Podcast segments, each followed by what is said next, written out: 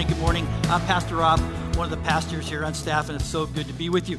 Just wanted, before we uh, get going in our message, uh, you're not used to coming to Friday night service, but I just wanted to remind you that every, every Good Friday, we have two services, and it's a time for the Anchor Church family to come together and to worship God, to thank God, and to take communion together in remembrance of what He did on the cross for us. This today, today is in, a, in the Christian calendar is the beginning of Holy Week. Today is Palm Sunday when Jesus rode back into Jerusalem. And he rode back on a donkey. You know what donkey, when a, when a ruler back then rode in on a donkey, it meant, I come in peace. You see, Jesus came in peace. When he came into our heart, he brought peace in our heart. So we, this is an amazing week, Holy Week. It's a time to, you know, just uh, really for me, and I, and I want to encourage you to make this week amazing about Jesus. Because uh, next week, course, we celebrate dying on the cross and raising it, rising again next Easter. So on Easter. So good. Hope you can make it uh, next weekend. We are starting, continuing our series, and actually coming to an end of our series on heaven and hell. Anybody enjoy this series so far? So it's uh, it's an amazing series, and it's my responsibility this morning to bring you. And I'm going to bring you some theology and some doctrine and some scriptures. So you're going to need some notes. But most importantly, as I bring this message to an end, I want to bring you hope. The word says that our hope is in the future.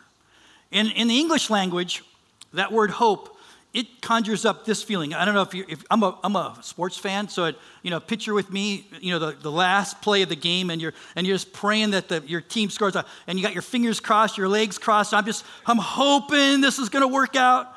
You know, it's basically a 50 50 shot in our minds when we use the word hope. But the word in the, in the language, in the original language in the Bible for the word hope means confident expectation.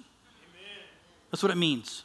It's not, a, it's not a, oh, I hope that works out. I hope we die and go to heaven. No, the word tells us that our hope is in our future. Jesus wants us to know that. So, so we bring the word to you this morning. I want you to know that heaven and hell are real, and eternity is for real. I mean, I love, love, love to travel. If there's anything, my wife and I, we do some things good, but we travel great. We love to travel. I mean, we love the adventure of it, we love the excitement of it. How many in here love to travel? Like, that's your deal. You know, most of us, we love to travel. In fact, one of the guys in my men's groups, I hope he's not here because he'll kill me. He hates to travel. He, just the thought of getting on that plane and leaving the islands, and I, I just can't even get around that because I love to travel. You know, you, you gotta, when you travel, you gotta, first you gotta pick the location where you're gonna travel to. And of course, then you get into checking it out. You wanna know where you're gonna go. Of course, if you're a foodie, where did Guy Fieri eat? You need to know that. You know, like if you're a shopper, like, like where's the closest outlet mall? Mean, those are important things, right? We're going to play. What are you going to do? I mean, we look up that. We look that up. We anticipate. We can't wait for it. Pastor Tammy was telling me that the that there's some endorphins that go off in our mind when we start to plan a trip because the pleasure literally can start then and work its way all the way through a trip. And when you get through that trip, you know that letdown because all those endorphins and those, that adrenaline have been pulsing through you for so long, and then the trip's over. I mean, Anybody get on that plane on the way home, you're going, dang, it's over. Amen. But guess what? I get, got a little off track, but I want you to know that God sees, wants us to anticipate heaven. And not only does He want us to anticipate it, He wants us to plan on it. And He wants, to li- he wants us to live our lives with an expectancy to go home and be in heaven. In fact, if you really understood heaven, in which we're hoping to bring to you in these three sermons, uh, sermons. In fact, if you are new to us and you haven't been here the last couple of weeks, Pastor Trevor preached last week and Pastor Carl preached the week before. Those are on our, if you go to our website, you can look under the sermons and they're archived there.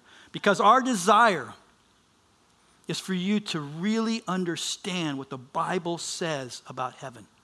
Because if you understood heaven, you can't, couldn't wait to be there.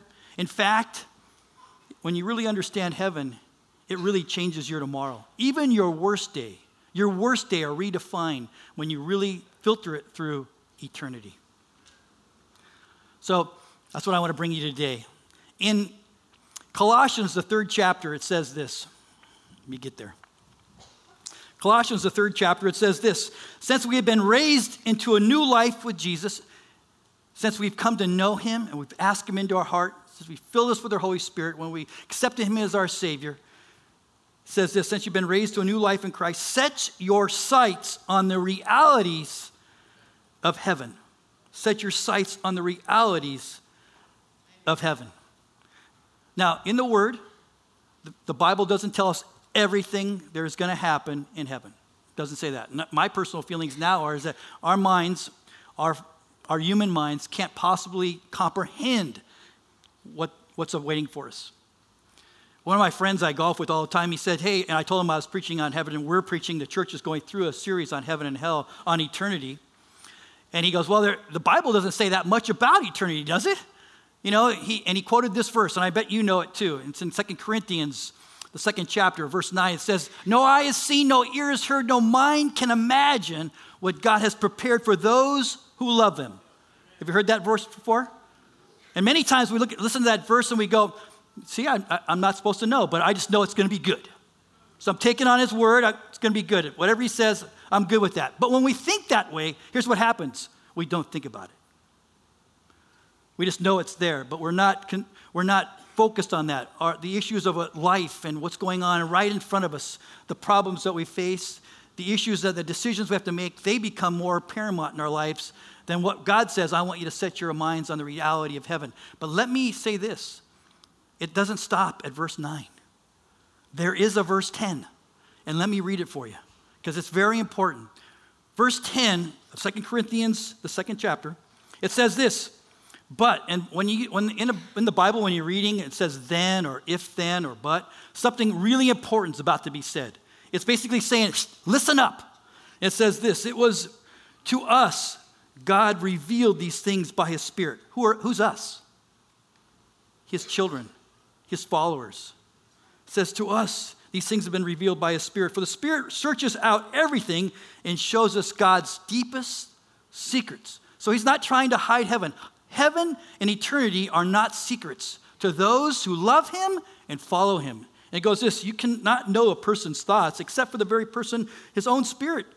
And no one can know God's thoughts except God's own spirit. And we have received God's spirit so that we can know the wonderful things God has freely given us. You see, God wants us to be so confident about the realities of heaven and eternity that literally it changes our whole perspective of how we live. Amen. And you, you cannot read the Bible. You cannot read the Bible. If you really, if you're a student of the Word, I want you to do this. I want you to read with eternity in mind, no matter what your, however you plan your work, your reading schedule in your life. Read it to understand eternity. And the words will even pop off the pages even more because God wants to reveal that to you. So this morning, I want to just, there's a couple things we're going to kind of go over from the past, just so you know, because I want you to leave here with a confidence, not only that you have a hope in the future, but the word says that we should have a, a, be able to tell others that we should have an answer for our faith. And I want you to have a, a, a firm foundation, a picture, if you will, that you could easily put it in your heart, but also tell others about it. Are you ready? The first thing I want to talk about is for sure, and we've talked about this already, but I want to tell it again. I want to picture, paint a picture for you that heaven and hell are real. And heaven and hell are reality. And every single person on the planet ever been born is going to be able to have choice between those two places. The word talks a lot about hell, and Jesus specifically talks a lot about hell. Not because he's trying to freak us out, but it should because it is a terrible place. The word says it is a painful, sorrowful, so lonely, isolated place that you're going to go. Because the word says that, I mean, clearly, that if you spent your whole life denying there was a God and wanting nothing to do with God, you are going to get your wish. But for those who love Jesus, who know Jesus, Jesus says, heaven awaits for you. And let me just paint a picture for you about heaven, because the Bible, and I want you to know the Bible, I want you to understand that. You want to take some notes this morning. The Bible says that heaven is in two places, there's two different heavens. One is a temporary heaven that we will go to until Jesus returns and we'll spend eternity in that heaven. And let me paint a picture for you this morning. When Jesus was on the cross, there were two thieves crucified with him. One mocked him. You're nothing. You're not who you said you were. You deserve to die. The other one said, I believe you are the Son of God. I believe you are who you said you were. And Jesus said to him, Tonight, you will be in paradise. Tonight, you'll be in paradise. And if you look up the word paradise in the original language, that word means this amazing garden, this beautiful park where we, if you were to die tonight and go in front of Jesus, that's where you would go to rest and refresh. And I want to use another word just so you have a real clear picture on this. Another word Jesus used in John 14. Some of you know this verse. It says, the word actually says, Do not be afraid, for I am going to prepare a dwelling, a place for you. It says that. Now, if you've been Christian a very long time and grew up on the King James Version of the Bible, where it says, I am going to prepare a place for you, your Bible said, I'm going to prepare a mansion for you. Anybody ever hear that before? A friend of mine goes, oh, he had a bad day and oh, I'm just building him another wing on my mansion when I get to heaven. See, when you think of mansion, you're thinking this vast estate with this enormous house. That is not at all what that word means, dwelling place. Not even close. It means a temporary dwelling. Why? Because we're in a temporary place. So here's the picture I need you to get in your mind. When you go to be with Jesus, you're going to a resort a hotel room, a suite in this amazing place that the word says the word says that through Jesus we can experience a peace that surpasses all understanding. Okay. But let me just here's my really my thoughts on that. We'll never totally experience that. We live in a screwed up world. Anybody with me on that? I mean, we're frail human beings. We do and say things we wish we didn't. Things happen around us. All that. I it's hard for me to get my head around a peace that surpasses all understanding on this earth, even though we can have peace in God because we have confidence that He's with us, guides us, protects us, and comforts us. Are you hearing me? Amen. But when we get to paradise, we will experience a peace that surpasses all human understanding. Are you hearing me? So if that's where we're going, if we died today, and we're going to stand, and we went there, we go there, Jesus is going to ask us, Do you know me? And the word says he's going to look in the Lamb's book of life, and our name, because we know him, will be there. Right there. But what's the other place? Where, where is heaven that we're going to spend eternity in? The word says in Revelation 21, and by the way, if you want to go deeper in your study of eternity and heaven and all that, can I just write these, write these chapters down? If you want to, really want to understand heaven and eternity. It's really found strongly in Revelation 21, chapter 21 and 22. It's also found, the prophecy of eternity in heaven is found in Isaiah 60 and 65 and all the way through the book of Ezekiel. You can find prophecies there. Isn't it interesting, too? I, I moved to Hawaii back in 1978. And I came before my wife because I got hired to run a job on the Marine base, a construction project. And so back then, that was before FaceTime and fat, uh, you know, Snapchat and all those things. I actually literally had to, and, and email, I literally actually had to get a piece of paper and a pencil and write a letter. And like put this thing called a stamp on it and take it to this place called the post office and put it in a box. You actually had to do that back then. Today, we just send off an email, bam, we're done, right? But back then, you had to write a letter. And but if you were write an email today to your loved one, maybe that person's far from you and a distance from you, I promise you the last, two, the last things you said in that letter would be super important because you want to land that plane well. You want to get your point across. You want to tell them how deeply you love them if you're writing to a loved one or a spouse. Are, are you hearing me? This is a love letter from Jesus, from God. This is. And if you look where chapters 21 and 22 in this Bible are, they're the last two in the book. So that he's telling us, he wants you to know that eternity in heaven and where you're going to spend eternity is real. And it says this in, in, in Revelation 21, it says this, talking about the new earth. It says, Then I saw a new heaven. This is John getting a vision, writing Revelation. It says this, and I saw a new heaven and a new earth, and the old heaven and the old earth had disappeared, and the sea was also gone. Let me stop right there before I go on. I just want you to get a picture and understand what, what he's trying to tell us here, what Jesus, what God's trying to tell us when we read there's going to be a new heaven and a new earth.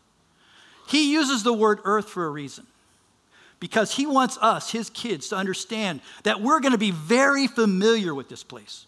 In Genesis, the first chapter, the very first book, in the very first verse, it says he created the heavens and the earth. And he goes on to say they created animals and, and all, he kept through the creation process. And then it says he stepped back and go, dang, that's good. I like it. I love it. I've loved what I created. So when in the end of the book, he says, I'm creating a new heaven and a new earth. He's not saying, I'm scrapping that plan. No. When we hear the word new, I want you to think of this. Instead of brand new, instead of uh, completely new, think of these words, because this is what it means that he's going to redeem, restore, renew, resurrect the earth that we know today, where there'll be no pain, There'll be no sorrow. There'll be no curse. There'll be no sin. There'll be no terrorism. There'll be no craziness. There'll be no evil. It'll be perfect where we will go. Amen. But it will be like here. We will not be floating around in disembodied spirit, floating in the clouds. No way. The word says that there's going to be nations. That means there's going to be people groups that we're familiar with. There's going to be cities and mountains and rivers and oceans and beaches. And I just said, remember, I just said there will be no sea. Some people go, oh, darn, there's going to be no ocean. Trust me on this one. There's going to be an ocean. Why? Because God says in this whole, the whole theology, if you will, of continuity, your life here is going to be a lot like it is there with all the pleasures, not the sin, not the heartache, not the pain, but all the pleasures of life. Have you ever gone anywhere? Like when I grew up, my dad just loved, he had everything had to go through the Redwoods and Yosemite National Park. Anybody been in Yosemite National Park? If you haven't, I would definitely strongly urge you to go there, but today I know it's super crowded. Like I don't, you know, it's not my top 10 list anymore because there's just so many people there. But back when I went there when I was a kid, it was amazing. And I went, I remember the first time I ever went to Inspiration Point. You have El Capitan on the left, Half Dome on the right, and the valley in the center. And, just the, and I literally, at about 10 years old, I looked at that. It was, it was a spiritual awakening in my life, a spiritual experience. Because I looked at that experience, that, that vista, and I go, there is absolutely no way this just happened. There are fingerprints all over what I'm watching there is a God, and He's for real. Many of you have experienced sunrises and sunsets and vistas, and you just knew there was something that happened in your soul, deep in your soul, go, there is a God who created this view that just didn't happen. Are you hear, hear me? When we get to heaven someday, when we get to eternity, we are going to wake up every day and we're going to go, oh my gosh, could it get any better? For the rest of our days, forever. We're going to spend that in a new heaven. And it goes on to say this. Let me just go on so you get a better picture of what's going on here. He says, Then I saw a holy city, a new Jerusalem, coming down from God out of heaven like a bride, beautifully dressed for a groom. The word says all over in the word that Jesus is our groom. It says this. And then I heard a loud shout from the throne saying, Look, God's home is now among his people, and I, he will live with them, and they will be his people, and God himself will be with them. And here's the amazing thing He will wipe away every tear from their eyes, and there'll be no more death or sorrow or crying or pain. All these things are gone. Let me get this picture. The most important thing about this new earth is we will be with Jesus, He will live among us. The word says, and theologians believe, that because the earth will look a lot like it does right now, Where Jerusalem is, is where the new Jerusalem will be. And Jesus will literally be in Jerusalem. That we could travel there and be with him and see him. He would welcome us in. He couldn't wait to see it. In fact, if you continue to read Revelation 21, it goes a little further and it literally describes how big it is, what it'll be made of, the, mag- the beauty and the majesty of what it will look like. Even says in other parts of Revelation that kings and, and rulers will come on boats with gold. So there has to be some body of water for those who freaked out when it said no sea. Oh, darn, I can't surf. There's definitely going to be water. It even says in, that, in, in, Revelation 21 that there's a great river of water running through it down the main street. And there's, tri- there's trees blooming every month with new fruit. That, just, that means there's going to be seasons in heaven for you snowboarders in here. It's going to be an amazing place. It also says this that I want you to know too that you will be you. When God made you, He threw away the mold. You are exactly. He stepped back and go, man, I'm good. That person's you were exactly the person God created you to be, with your personality and your likes, the, the adventure in your heart, the things that you're passionate about. God put that day. Psalm 139 said He wrote your script before you were born. In that script, He wrote all that. He's not, again, scrapping that plan, forget that, going for a new plan. No way. You will be you in heaven. With all your abilities and skills, all that, that's what you're going to be. And you're also going to be with the people God's put in your life. Put that picture of my family over, would you? Is my family. This is, uh, there, I'm at my niece's wedding, who knows the Lord, Sean, who know the Lord, so it's my, I mean, literally, I move, I'm going to move heaven and earth to make sure every per- person in that picture knows Jesus is in heaven with me, because if they know Jesus, they will be in heaven with me. Now, your picture of your family is not up there, and I know that. But if I put it there, you too would want to make sure every single person in that picture was in heaven with you. Some of you are looking at me, yeah, not my brother, though. No. There's not a, yeah, he's, there's a special place in hell just for him. I want you to know your worst enemy doesn't deserve hell, but surely not a family member who might have had a split in your family. You know, egos get in the way, pride gets in the way, whatever gets in the way. But I want you to know this God wrote those people in your life initially, even though they might be far from you now. God's not scrapping that plan, He's going to redeem, restore, renew those relationships so that you'll have the beauty of those relationships without sin or anything else. You'll just love one another. My, my oldest granddaughter, she's in the middle in the blue. It's amazing how we got color coordinated. Huh. That one, her name is Emma. She asked me the other day, Papa, can you baptize me next Saturday? Whew. Oof. Oof. Oof. I had to walk away for a little while that was, that was, that was as hard as it, I mean, I what a privilege. If I die next Saturday night, trust me, my days here were amazing. Just because I get to baptize my granddaughter. I was able to gra- baptize my kids, that's true. My kids know the Lord, their spouses know the Lord. And now, not all my grandkids know the Lord yet, and it's my passion that they will see Jesus in heaven. And they're going to see Jesus in me every minute of every day. I am intentional about that, and I hope you are too. With the people that you love, that you're intentional. Do not go, ah, I hope you're in heaven, man. I don't know your eternal, eternal destiny, but eh, hope you know.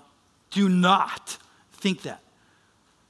Do not be confused about that. Be bold about that, because I'm telling you, heaven and hell are real.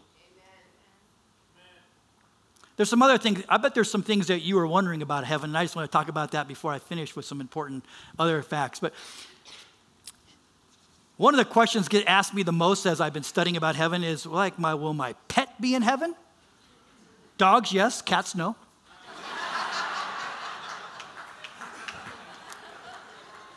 Just kidding, cat lovers.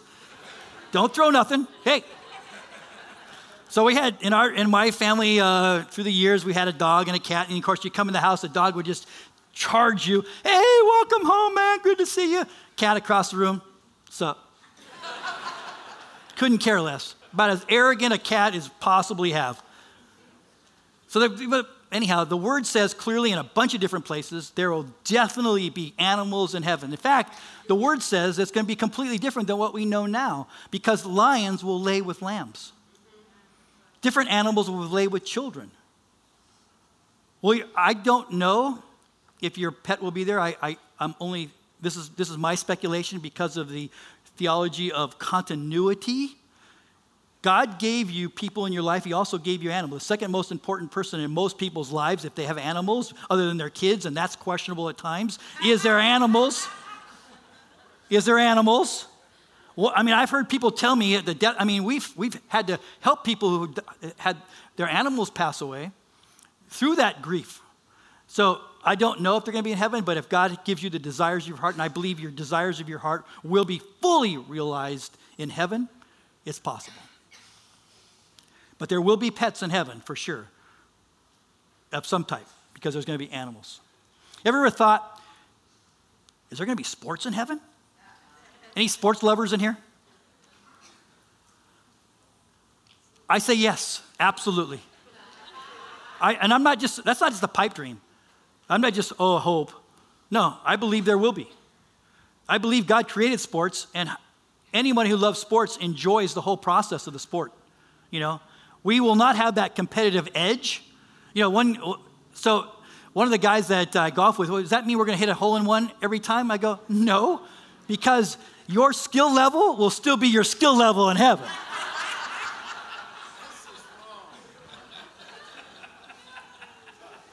But I fully intend to golf with these guys in heaven.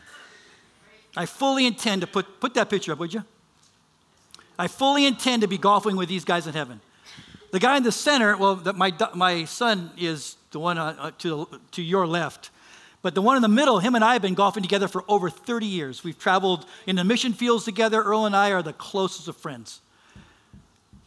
I plan on golfing with these guys in heaven. I think it's going to be amazing. And I'll tell you why I'm pretty confident about that because, again, like I said, the people God wrote in your life, He wrote in there for a reason.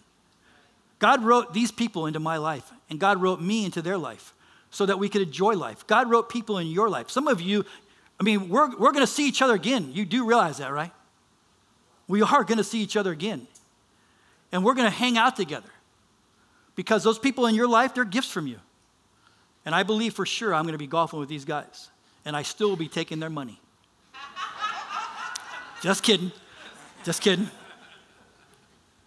Just kidding. Will we, so, will we have entertainment and music in heaven? Absolutely, we will.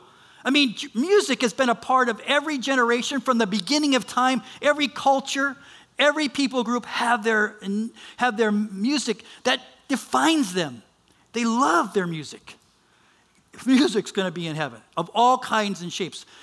Here's a, here's, a, here's a one I want to throw at you. I believe heaven is a place where God will redeem your dreams, your hopes, your passions that you that God planted there, but life took some curves and you didn't realize those. I believe in heaven you will realize those heaven. If there's a song in your heart, a book in your heart, a business in your heart, a dream in your heart, it will come to fruition when you get to heaven.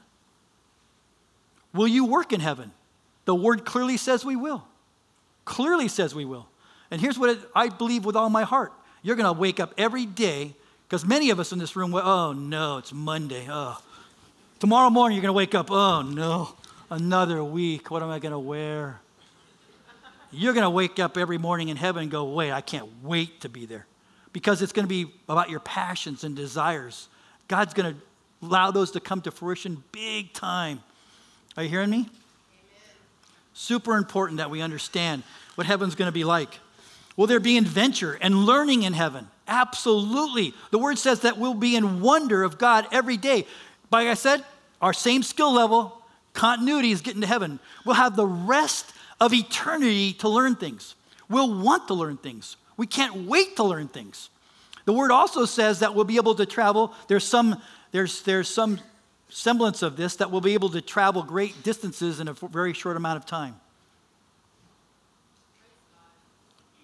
heaven is a real place. And when we understand heaven, we'd want to be there. We want to be there.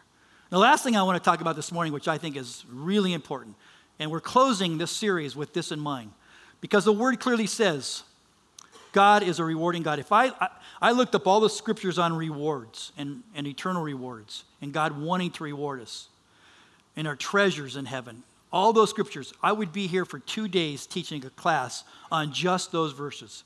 It is completely woven through scripture that God, heaven, is a rewarding place. The word clearly says that how we live our life here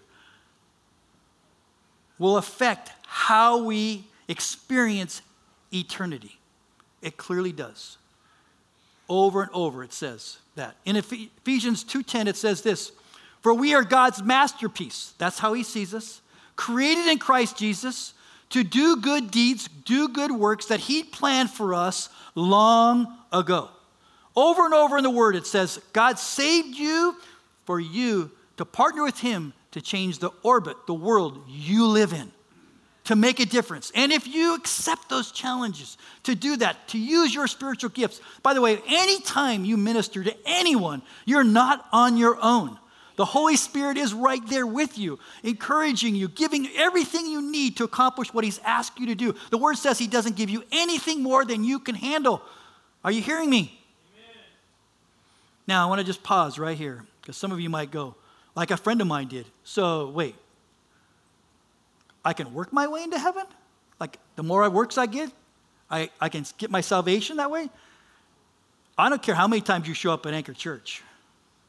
And I don't care how much money you give to the poor or Anchor. I don't care how many meals you made for people. I don't care how good a Christian you were. You do not earn your way into heaven. Amen. That is a free gift, and we're going to celebrate that next Sunday of what Jesus did on the cross is the only way you can get a mission into heaven is believing. The word says in Romans, the 10th chapter, if you, believe, if you confess with your mouth and believe in your heart that Jesus was raised from the dead, you will be saved. It doesn't say you will be saved if as long as you do this, this, this, and this, and this. No. But God wants to says, faith without works is dead. So I want you to know something. God saved you to serve him. And here's the scary part, and here's the verse I want to bring to you today. Is God's going to and he's going to use the word judge you. Some of, if you've been a Christian for a while, you know what final judgment is, and this is what we're talking about here. Final judgment. Anybody hear that word before? Many people, many people, including non Christians, think that means that we're going to stand before God and He's got this big old screen like that one right there. And your whole life, every sin you did, every wrong decision you made, every, everything you did wrong in your life was going to flash across that screen. Many people believe that. That is not going to happen. Because God said, I forgave your past, your present, and your future sins, and I will never, ever hold them against you. Ever. But what he says, and the word we're going to read, the verse we're going to read right now, is that he literally he uses the word judge, but I want to also say that this is a poor translation because in our in English, when we say we use the word judge, that means there's a judgment against us. That means you judge me because I did something wrong. I got a ticket, there's a judgment against me. I've done something wrong and I'm being judged. I did something wrong. That's how we see judge being judged, right? So I want you to think of this word. I think I want to paint a picture for you. This judge, what he's talking about in this verse, even though it sounds pretty strong, but the word really is more like an Olympic judge. And all the athletes came and did their very best. But a few, a couple, the three, the gold, silver, and bronze medal winners, did a little bit better. And we all applauded. Well done. Even the ones that didn't get one, we applaud them. So the word judgment, where we're going to read, is more on that line than a, with a big stick. Okay, you screwed up, buddy. Bam! Are you hearing me? But the word we're going to read, the word says that He is going to judge our motives as we served Him. It's found in Corinthians, the third chapter. You're going to want to know this verse because it's a powerful verse. It says that no one can lay any foundation other than the one we already have, and that's Christ Jesus. So, what he's saying is the foundation of our life, the decisions we make, whatever we do in life, it's built on Jesus. The things we say, all that, what we do, Jesus is our foundation. It says, anyone who builds on that foundation may use a variety of materials. Some are eternal. And what we're doing here is, we're, we're going to talk about it's been, been uh, purified by fire. What we're talking about is motive. And God's saying, was your motives pure? Did you, did you just serve me because you wanted to? Did, did you help that person because you just wanted to make sure that person was loved and there was no hidden agenda? So those, it says this, those materials, a variety of materials, some are gold, silver, and jewels. Those are eternal values. But others, he says, were, were selfish. And you kind of did it for the wrong reasons. You still love me, you still were serving me, but you really kind of had you in mind before you had me, God said. And you used wood, hay, and straw. But on the judgment day, fire will reveal what kind of work the builder has done. The fire that shows that, that a person's work has any value. So if the work survives, that builder will receive a reward. Some of your Bibles say a great reward. And here's, here's, here's one that's kind of a little scary to hear, and I'm going to, I'm going to tell you what it means. It says, but the work, but if the work is burned up, and the builder will suffer great loss, the builder will be saved, but like someone barely escaping through fire. It's pretty harsh, I know, to hear that. But here's what I wanted to make sure you understand what it says that when we someday we're going we're to see Jesus twice and be accountable to him twice. One, did we know you? The second is, what did you do with the gifts I given you? You know, if you ever get into reading the Bible in Matthew 25, talks about the gifts, the talents, and he said to those, Hey, I've given you these gifts, now I want you to go use them. And the first two did. In fact, they doubled it. And what did, what did Jesus say to them? Well done, good and faithful servant. So, what we're talking about are those who, with pure motives, serve God. And it said at the end, it says, they suffered great loss. I believe that, and I believe all of us, because nobody's perfect, will get to heaven and go, darn, shoot, I knew I should have done more. I knew I should have cared for more. I knew I should have you know, done something to serve God more with my heart, my poor heart. Because it says there's going to be great suffering. I believe there will be regret in heaven initially, because we're going to wish, oh no, it even says that you know you're, you're not going to know a family, not going to see a family member. There. There's going to be regret that you didn't know that family member was there too. But it doesn't mean you're not going to be saved. Remember, it said all got in, but some re- re- received a greater reward. Let me just talk about rewards because it's, it's an important subject that you need to know. Well, my friend goes uh, the other day, goes, So, like, Rob, is all you're doing is working for rewards? And I go, You're darn right. Because I want to get to heaven. I want to get a high five from Jesus. Well done, Rob. Well done. Awesome. That doesn't happen without intentionality, though. You can't hope that to happen. You got to make that happen. In fact, the word says, the word says in Matthew, the sixth chapter, don't store up treasures in heaven, on earth where the moths will eat them and you'll get stolen and broken into, but store up treasures in heaven. So let me just talk about this. It talks about treasures and rewards. What are those rewards? Well, the word doesn't clearly say everything about it, but it does talk about these. The word says that there's crowns to be rewarded. In, in, in life and on this earth, we get rewarded by trophies. Most of us got trophies as kids, just even participate. Some of us are really great athletes and we got all these trophies. And one day, our second or third move, we go, I don't need these, and we chuck them.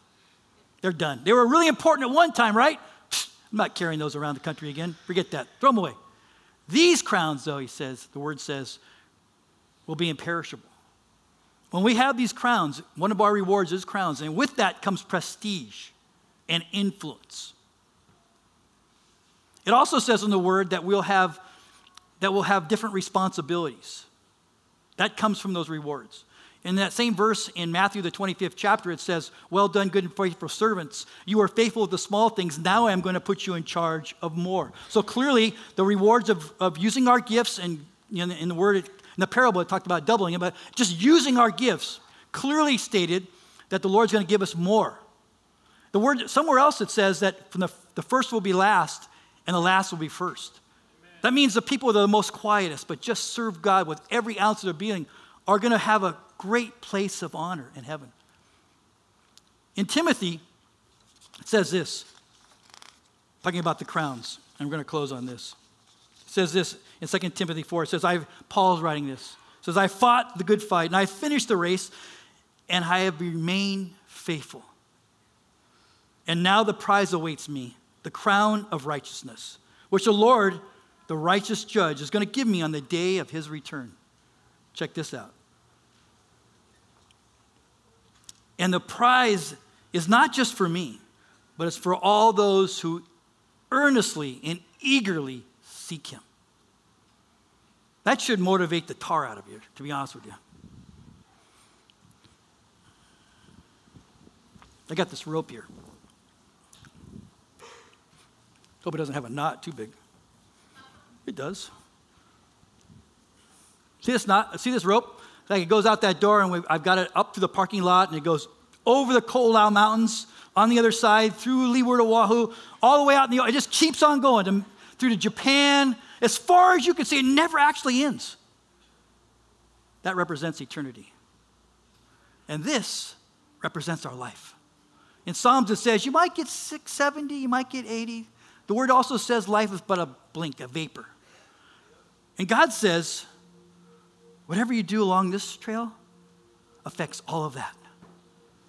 So, some of the things that we thought were super important here, like, gosh, I just got to have that.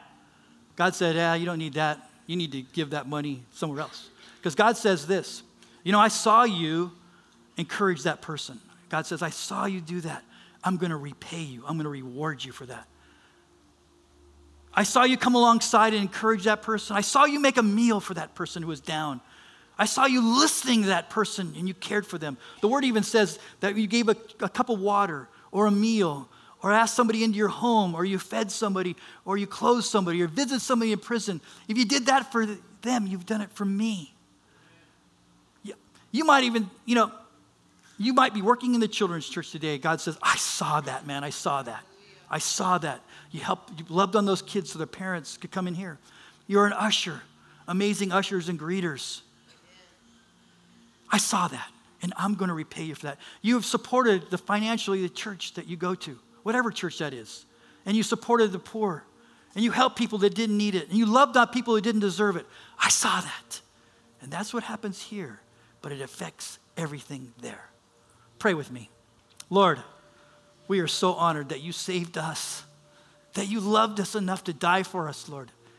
We're in awe of that. We're blown away by that, Lord, to know that that one act allows us to spend eternity with you, Lord.